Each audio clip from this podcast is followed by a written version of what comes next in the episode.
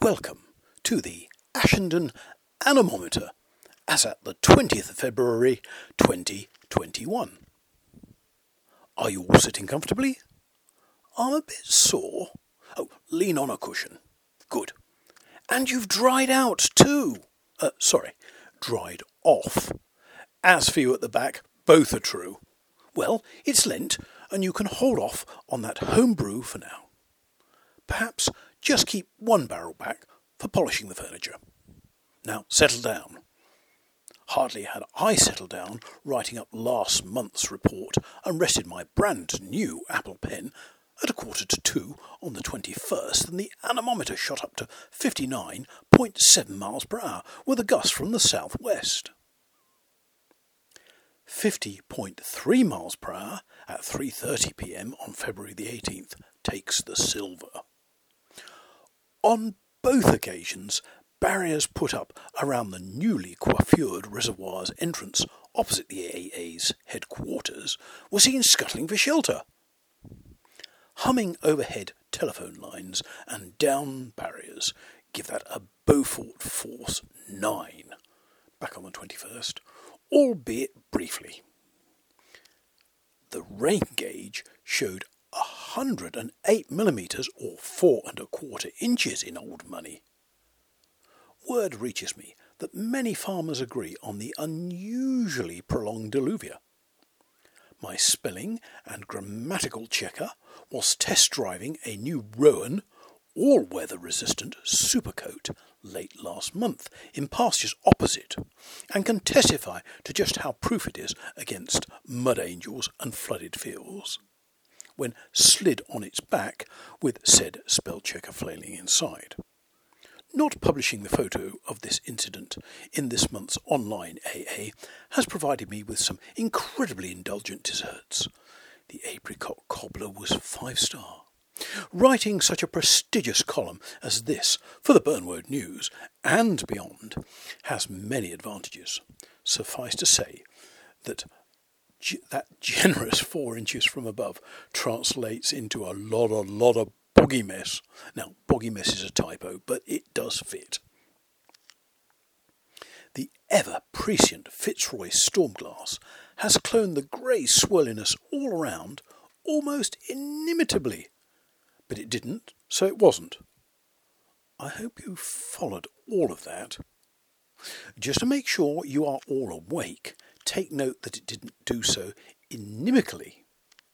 It has no axe to grind, just fluffy crystals of potassium nitrate, ammonium nitrate, and some magical ingredient I am not allowed to divulge. There, you can go back to sleep now. Sleeping is what Hector has been doing a lot most notably during high wind chill hours. Proof of this is contained in an online photograph from the Spot the Cat series, which, despite there being no prizes issued this month, I do commend to you. Do take a deco. Air quality around Ashendon remains good.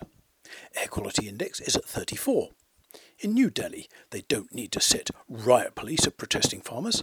They just let them choke to death on an AQI of 281. Mmm, taste those particulates.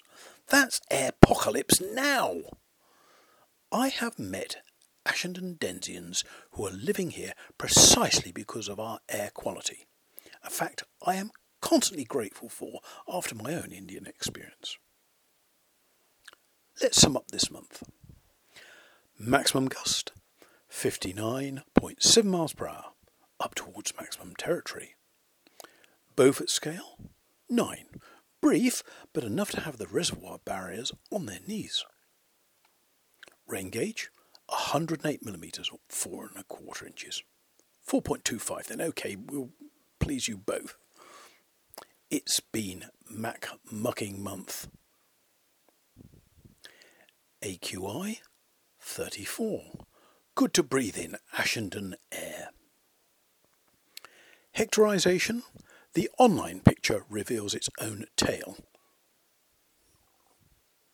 Alliterations. 5. Particularly poor. You should be so lucky. Puns. Possibly 2. Low quality and gone west, so no change there. Now, that moment everybody has been waiting for. You again? No, I am not signing off. Not yet. It's meteorological miscellany. We have reached X, and as you know, X is for Röntgen rays. I hope I pronounced that correctly. It's what Wilhelm Röntgen got his Nobel Prize for in 1901. Basically, taking a picture of his wife's hand. Well, a special picture, you can see all the bones and bits and ring and things. Anyway, but his discovery of X rays has opened so many doors. The Chandra X ray Observatory, launched in 1999, is just one of those. Not so much a door as a window on the universe. However, the most powerful X ray source is much closer to home. It's the Sun's corona. The Sun's X rays show variation in the Sun's magnetic field throughout the solar cycle from minimum to maximum. That's from simple magnetic field structure to more complex structures at maximum. Solar emissions are the very backbone of climate on our planet. So, this unending corona source of X ray emissions provides constant data about the state of our Sun. It helps confirm that we are well into solar cycle number 25, heading to peak between 2023 and 2026, probably July 2025. Space weather can ultimately affect our communications and will be closely monitored by a new satellite to be launched in 2024, the Space Weather Follow On L1 mission, or SWFOL 1. SWFOL 1? Such an original acronym.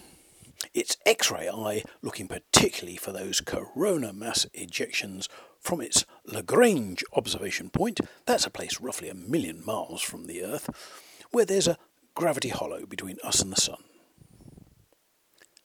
Not many people know that. Well, that's all from me.